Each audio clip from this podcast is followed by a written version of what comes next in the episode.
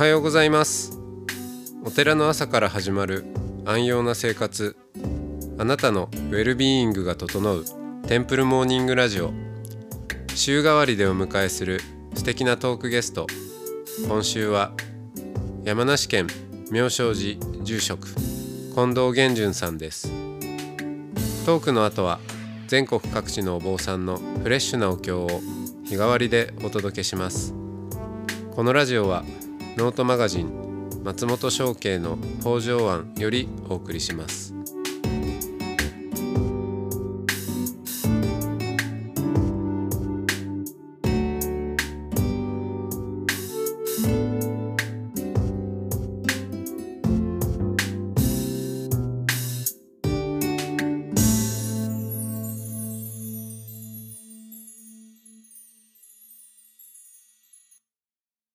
はようございます、おはようございます。えー今週はずっとお近藤源順さんとお話をしてきましたが、えー早いもので最終日となりました。なんかこんな感じで良かったのかと思ってますけど、あのとてもなんかいろいろ気づけて改めて話せてなんかすごくありがたい時間だなと思ってます。はい。どうだろう。文句マネージャーっていうのを最近やってるんで。なんかまあ結構うん。変わらないです、こういう感じで喋ってます、うんうんうんそう。なんか逆に言うと文句マネージャーって言ってあの会社のうん。人と喋ってる時もなんか中身はテンプルモーニングラジオをやっている感じなるほど。に近くて、うん、だから一人一人番組が全然違うんですよ。はいはいはい。そんな感じもありますけどね。なんか僕も今あのなんかご縁あって企業の顧問もさせていただいたりして、うん。でそのそれでまあなんか月1でメンタリングっていうか、まあ、雑談ですよね、うん。で30分ぐらい雑談しましょうっていうことで。でまあなんかそうするとあの、まあ、特に今コロナ禍でなかなか話が話し相手うん。になるっていうことが難しいのであのそそういうのすごくよくわかります。でなんかある程度聞いてあげたり言いたいことがあったりとか、まあ、本当に世間話するってやっぱとても大事だなと思ってて、うん。うん、やっぱ話するってコミュニケーション取るっていうのはやっぱり人間には必須なんだなっていうのは思いますね。そうですね。うん、話しながらうんその人が、まあ、あの一緒に話すんでお互いなんですけどうん、自分の声を聞いていく作業でもあるんですよね。はい、うん、だから情報伝達っていうまあもちろんその側面も言葉を使うんであるんですけど、うんうんそれよりはなんかねチューニングな感じうん。うんであって、はい。うん、で自分の音を確かめるような、まあ、そんな時間としてやってるんですけどうんうんあの源順さんが前えーっとね僕があのノートマガジンの北条庵はいはい。でも書いてたあのインハウステンプルっていう記事に反応してはい。くださいまして、あのーそう。まあ僕自身もその最近企業に関わったりして、うえーお坊さんの役割うん。を、まあ、自分なりにちょっと実験してみているような、はい。社会とちょっと関わってみながらやってるところなんですけど、うん。まあいろいろそのチームもね作って、えーこのローカルでソーシャルテンプルとして活動してきたりとか、い、ろいろ、まあ、あと個人活動もこれまでもたあのされてる部分もありますし、そういう経験を通して今改めてうん。お坊さんって何なのか。お坊さんをやるって何、どういうことなのかっていうのをなんか源順さんがどんな風に考えてるのかなと思って聞いてみたいんですけど。うん。あのまあお坊さんをやるってどういうことなのか。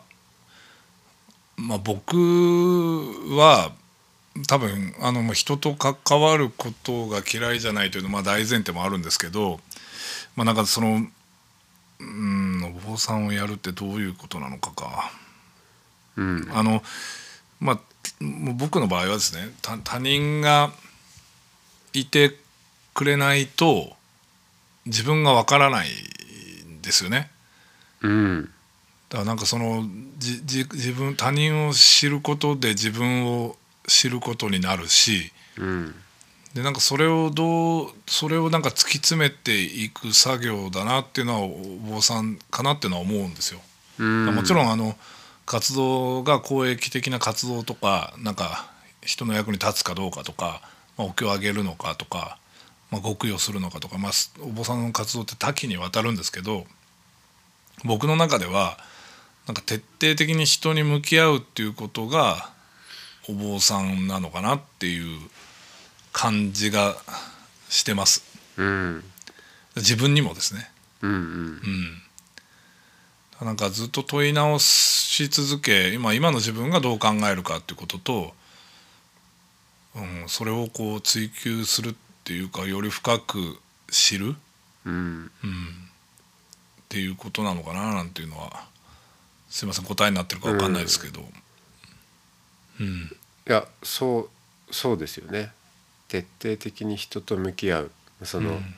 自分も他者も人と向き合う。うんことだと、まあ、僕も思うんですけどうん。この「向き合う」っていう言葉がくせ者で、はい。まあ、よくお坊さん会でもうんうんうん。ね、向き合うとか寄り添うとか、はいはい。まあ、僕もあの文章で使っちゃうことも結構ありますけど、なんとなくまあ分かったような分かんないようなっていう、うん。具体的にそれどういうことなのっていう、うん。突っ込まれるとちょっとうーんってなっちゃううんところもあって、それをじゃあ、うん、自分が普段のもうもうまあお坊さんとして活動していて向き合うじゃあどう向き合えているのかとかってどう,、どうなんだろうって思うんですけどなんか本当本当まあ松本さんおっしゃるとりですね。向き合うって講義ですよね。なんかひひ講義な意味というか なんか漠然と雑白としてますよね。向き合って座るもそうだし向き合って話すもそうだし。なんか僕はまあ関わるっていうかコミュニケートするっていうかあのなんていうのかなつながるっていうのかな。うん。あのとにかく、まあ、話したり時間を過ごしたり、えー何かを共有するっていうんですかね。あ、うん、だから、うん。僕、まあ、この前ある人に聞かれてえっ、とコミュニティ作りで何が必要ですかって言われたんですよ。聞かれたんです。なんかの取材かなんかだったかな。でその時に僕は共通項って言ったんですけどうん。計算式はなんか人間がの計算式ゲノムじゃないですけど人間その人を構成する計算式って人によって全部違うじゃないですか。うん。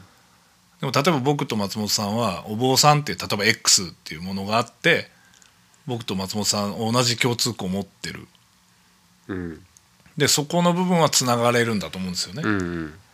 なんかそれをこうえ作っていく作業ななのかなって思いますね。こうなんていうんですか向き合うっていうことは。そうですね。うん。うん。それは確かにそうでうん。まあ考えてみればその例えば1時間うん全く今まで会ったこともない人と、まあ、いろんな縁でこう対話をしてくださいと。はい。でまあお坊さんとして気づきを、うん。まあ、気づきを与えるとかじゃなくて、はいはい。気づきは自分でのからしか生まれないものなんで、まあでも何かこの対話の縁が、まあ、その人なりに何かにつなげればいいなとは思うんですよ。うんまああんまり構えすぎずいくんですけど、うん。うんじゃあ何から始めるかっていうと確かになんとなく共通項、うん。うん、があのある。どこどの辺なのかなって探るのはそうですね。うん。っていうのはあの、えー、とチューニングって、えーちょっと話したかと思うんですけどそのお互いにお音を出し合ってまずとりあえずなんか共通の音を出すところからうん。チューニングが始まるのかなっていう感じはしますね。確かに。うん、なんだけどでもじゃあその共通項を探して「あそこ一緒あ出身地一緒ですね」とかうんうんうんうん「あ同じ趣味ですね」とか、うん。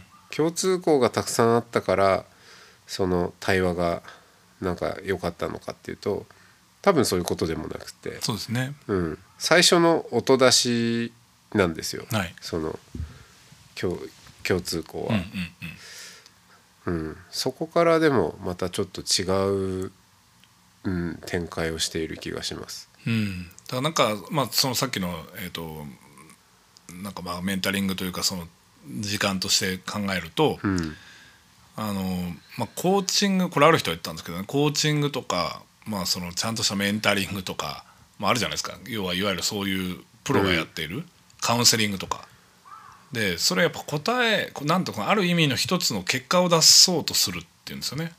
うん。でお坊さんと話してていいのはやっぱ世間話でいいんだとそのいうことを言ってる人がいて、うん。でほ本当にその通りだなと思って。うん。なんか会話の中から気づきがあるしなんかそのああ提供する側と受益者っていうことではなく、そう。ん、なんかお互いに学び合える時間う、うん、本当にただ喋るだけでいいっていうなんかそれが楽なんだっていうその方はおっしゃってましたけどね、うんうんうん。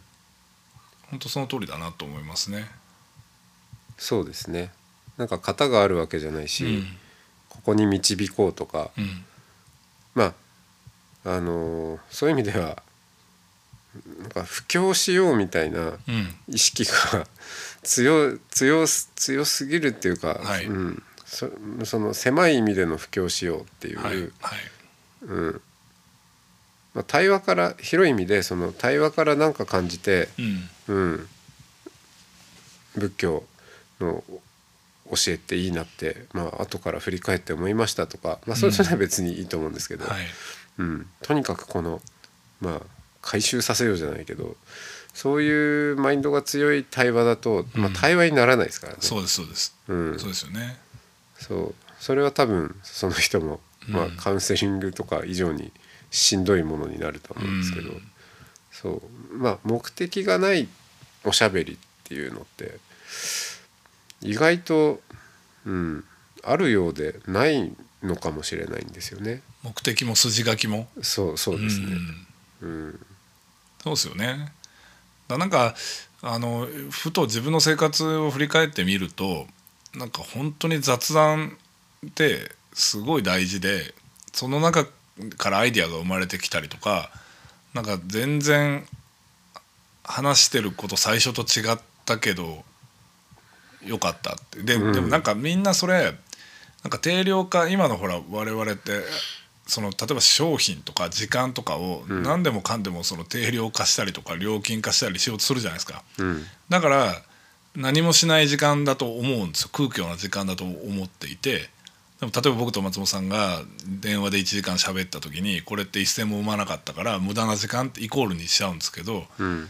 でも実はそれって自分のその心のバランスを整えていたりとかその目に見えない効果っていうのは僕はあるって思ってるんですよ、うん。その霊力の話じゃなくですよ、うんうん。うん。何気なくしてる僕らの動作とかって絶対に必要なことってあるじゃないですか、うん。でもみんなそこにやっぱり思いが至らないから無駄だ無駄だってなってっちゃうっていうのはもったいないなとは思いますね。うん。そうですね。で何でもねやれマネタイズだ、うん。やれ、えー売り上げだとかっていうやっぱなんか、そうそうそう。うん、目的思考にちょっと行き過ぎていて、うん。まあ企業の人と喋ってても、うん、これは病むなっていう、はい。うん。特にまあ今までは会社に行ってたんで、うん、そんなに明確に価値づけられてはいなかったんだけど、うん。まあ、自然におしゃべりがあのする時間が、まあ、えーお昼時とか、まあ、発生していたそういうものももともとなんか明確にこう場所を持っていなかったものは、うんうん。うん、本当ただの目的的な会議とか、はい。うん、そうそういうものにしか会議とか作業とかそういうものしか、あのオンラインになるとうん。入らなくなっちゃうんで、はいはいかなりバランスを崩す状況が今生まれてるなっていうのは思いますね。そうですよねテキストコミュニケーションもやっぱり限界があるしあの LINE だとか Slack だとか、まあ、そういうものでいいじゃんっていう人もいますけどあれほど誤解を招くコミュニケーションってないと思うんですよね。うんだからあの実はやっぱりあ会って話すとか顔を見て話すとか、まあ、声もこの松本さんもよく言うこの音もそうですけど信頼を醸成するっていうことはやっぱすごく五感で、まあ、もちろん目もね一つはなんですけど、フルに使っていくっていうのはやっぱ大事なのかなと思いますし、まあ、なんか目より耳って言いますもんね。YouTube よりクラブハウスの方が信頼度が高いって電話の方が高いって言いますかね。うん。うん、相手を信頼するっていうのが耳の方がいいって言いますから。なんかその、うん、なんかもう肩肘は張らずにやっていくっていうのがやっぱ大大事かもしれないですね。お坊さんもそのこれを絶対提供するんだとかあのここうしてあげなきゃいけないんだとかあの救う救うんだとかですね。うん。僕去年あのに日蓮宗の修行道場のまあ先生を縁あってやらせてもらってその時に「何のためにお坊さんになるの?」って言ったら「人を救いたい」ってみんな言うんでうん「いや救うって救うの？救えるの?」ってその言葉は非常に危険だよって話をしたんですよね。うん。結構お坊さん言いがちだなと思ってて。うん。僕はなんかその「救う」っていう言葉はやっぱ非常に苦手なんですよね。ああ面白いですね。さすが日練習って感じもありますけど。浄土真宗だとうん、あのほら競技的に、はいはい。あの人なんて救う力もの一つも持ち合わせていないボンブである私っていうのがあるんで。だから、うん、人の一人も救えない私であると自覚を深めたいと思いますみたいな。なんかまたちょっとこうひなるほど。ひねったひねったこう決意みたいなのが 面白い。うん、入ってくるんですけど。まあうん。でもど、うん、ななんだろう。面白いですね。なんか、その言葉は非常に引っかかってるから、うん。だからやっぱりちゃんとあの実はまあまあなんていうんですか関わることで救われるなんてことは多々あるじゃないですか。うん。まあそその例えば檀家さんの葬儀に行っていろいろ気づかせてもらったりなんてことはお経をあげてとか、そのご親族の方々の姿を見てていろいろ気づけたりってことはあってそれってまあそれを救う行為じゃないにせよその上から何かしてあげるとかしてあげないとかっていう話じゃないんですよねもうすでに。そうですね、うん、そう。す救うのと救われるのは同時ですよ同時ですね。うん。本当に。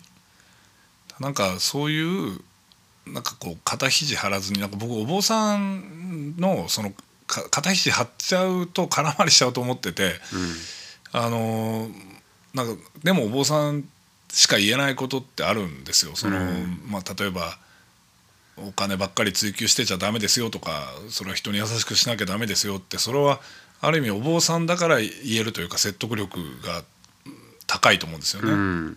でそのさっき言った企業と関わっててもお坊さんだから言えることってあると思うんですよ。しお坊さんから言われるからまあ聞けるっていう話もねありますから、ね、でも会社の先輩とかなんか経営者の先輩に相談したら「いやそれは飲むしかないでしょ」とか、まあ、そのどんどんどんどん話がずれてっちゃうと思うんですよね。うんでもお坊さんはお坊さんでしか言えないことを多分追求するべきでだと僕は思いますね。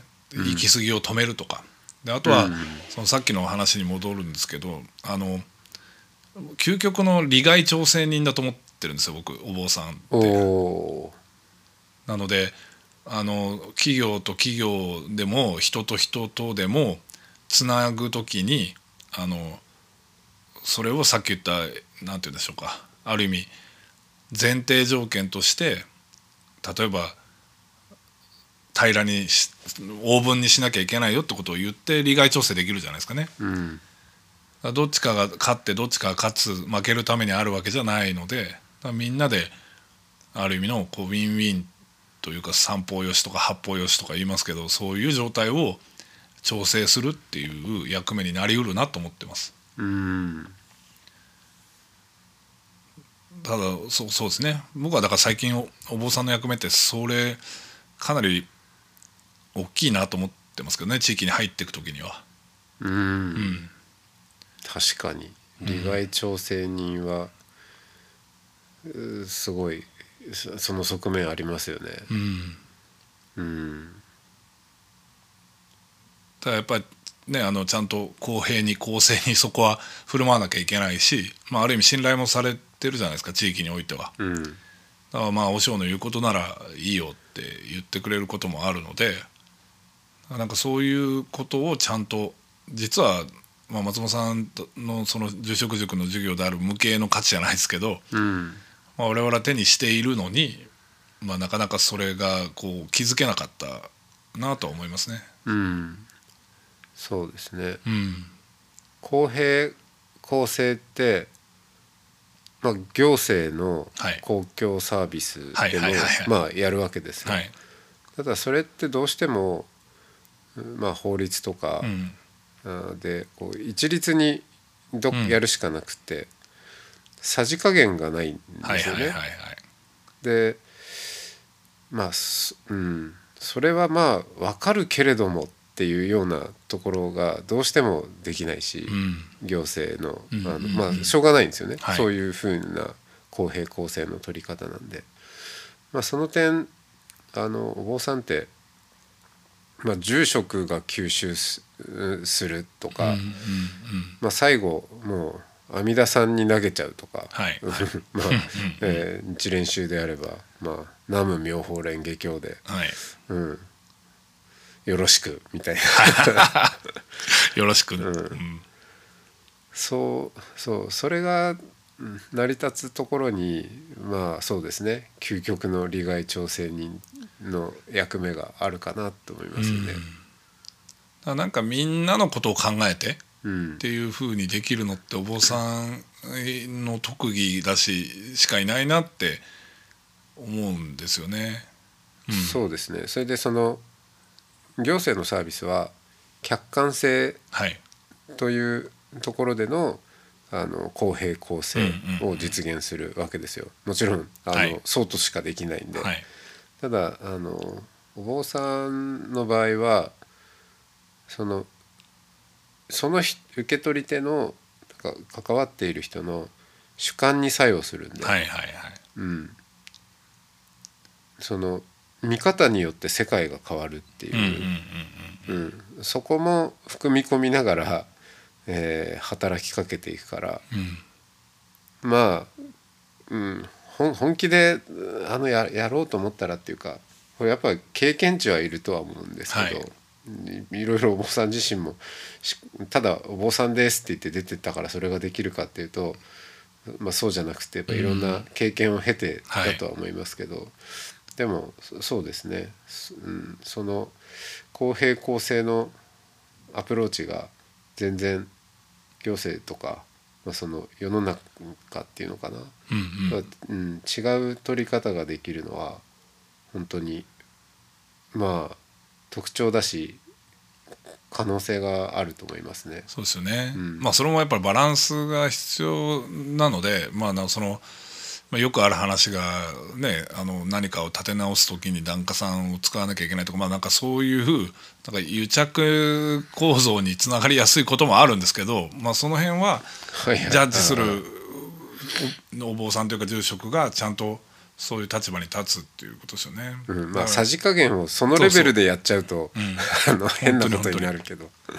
なんか公平、まあ僕はなんで公平とか公正とかって使うかというとまあそのなんか平等っていう言葉がやっぱり現代の平等っていう意味合いと仏教的な平等っていう言葉がやっぱりちょっとあまりにも意味が変わってきてしまっているので、最近は公平とか公正って言葉をわざと使うようにしていて、うん。なかなか難しいんですけど、まあ、さっきのやっぱりここう行為によってあのであるべきだと僕はやっぱり思うので。うん。なんか出自によって変わってしまうのはやっぱりちょっと違う気がするしなんかそういう社会づくりを、まあ、我々ならもう坊さんならそのできるんじゃないかなと誰も勝たない社会っていうかうん。誰も勝たないし誰も負けないっていう社会。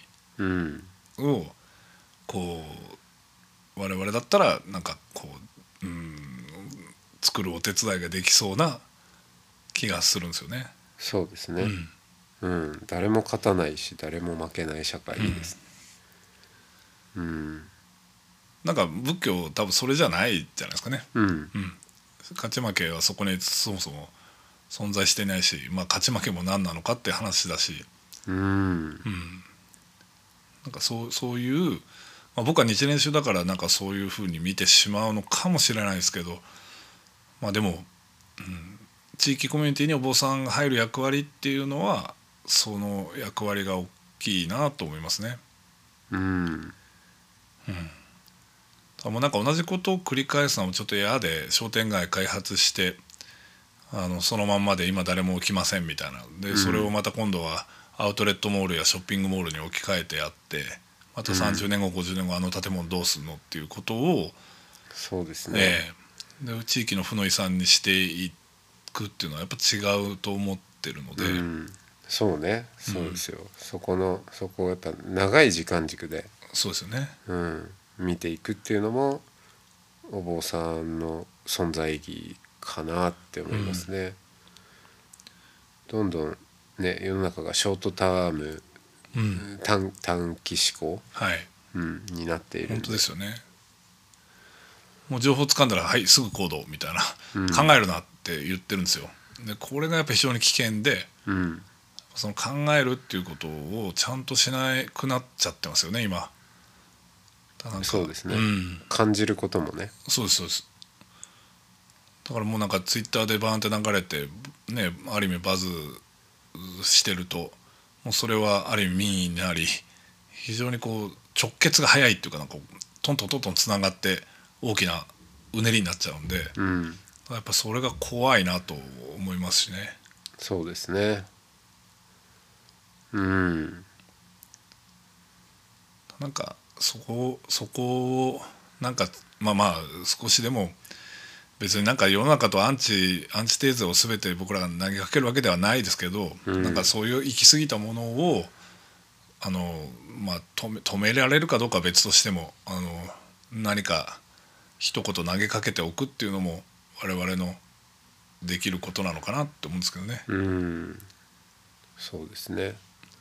まあこう流れが悪い時とかこう滑りが悪い時は潤滑油にもうん。なるし、まあ、あまりにもこう行き過ぎているこうう流れが強すぎる時には、まあ、あのダンパーみたいに、えーショックを和らげる、オイルにもなるかもしれないし、うん。まあ、そこはなんかあんまり、まあ、今日「お坊さんって何ですか?」って聞いたけどうんでも何ですかを決めなくていいと思うんですよねそうですねきっとね。うんうんうん はいなんかお坊さんそのだからその人であるっていうことが大事かもしれないですね。だから僕もなんかそのさっき言った松本さんのストーカーやってた頃はなんかやっぱりすごく強烈な憧れも多分あったんだろうしあの一挙手一投足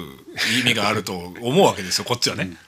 だけどそんなないんだけど そそんなないことに気づくのに時間かかりましたけどまあでもなんか一人一人やれることがやっぱ違うのでなんかみんながそれを探し続けていくのが、まあ、僕にとっての、まあ、お坊さん像なのかなって思います。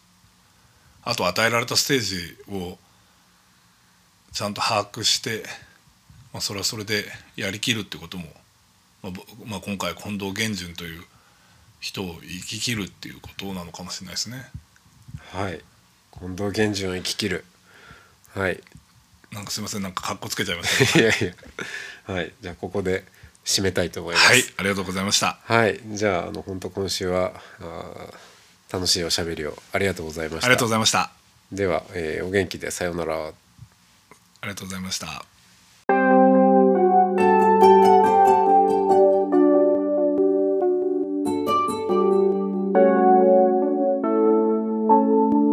ここからは音の巡礼のコーナーです。全国各地のお坊さんのフレッシュなお経を日替わりでお届けします。登場するお経やお坊さんに関する情報はノートマガジン音の巡礼をご覧ください。トークゲストへのメッセージやお経の感想などもノートマガジン音の巡礼ウェブサイトのコメント欄でお待ちしております。それでは今朝も音の巡礼へいってらっしゃい。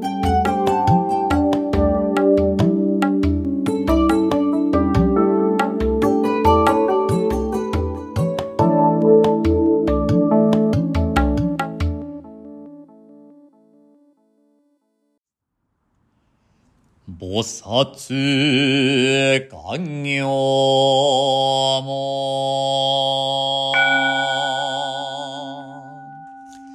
弟子それがしつつ心で処方の実相を感ずるに皆これ如来真実の妙相にして人人説説いちいち不思議の巧妙にあらずということなし、これによっていにしえせん徳は鳥類畜類に至るまで、が将来愛の心をもって愛護したまえり、春がゆえに十二時中我らが神妙用語の時期僕はもとよりこその単品に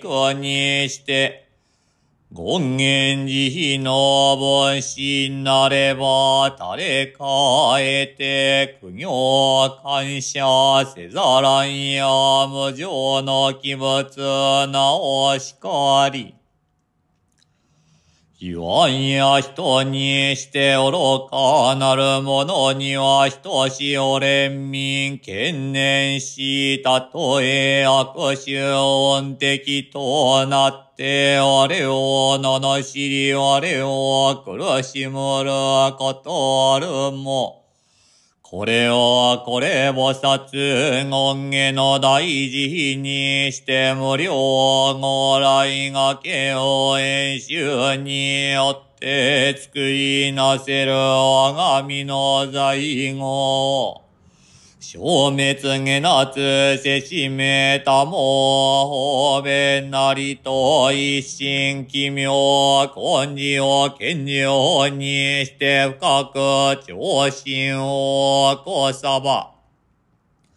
一年登場に蓮華を開き、計一物を現実一緒にちょうどを将軍し、如来の光明却下に見絶戦願わくは、この心をもってあまねく一切に及ぼし、我らと主情と同じく七をまどかにせうこと。を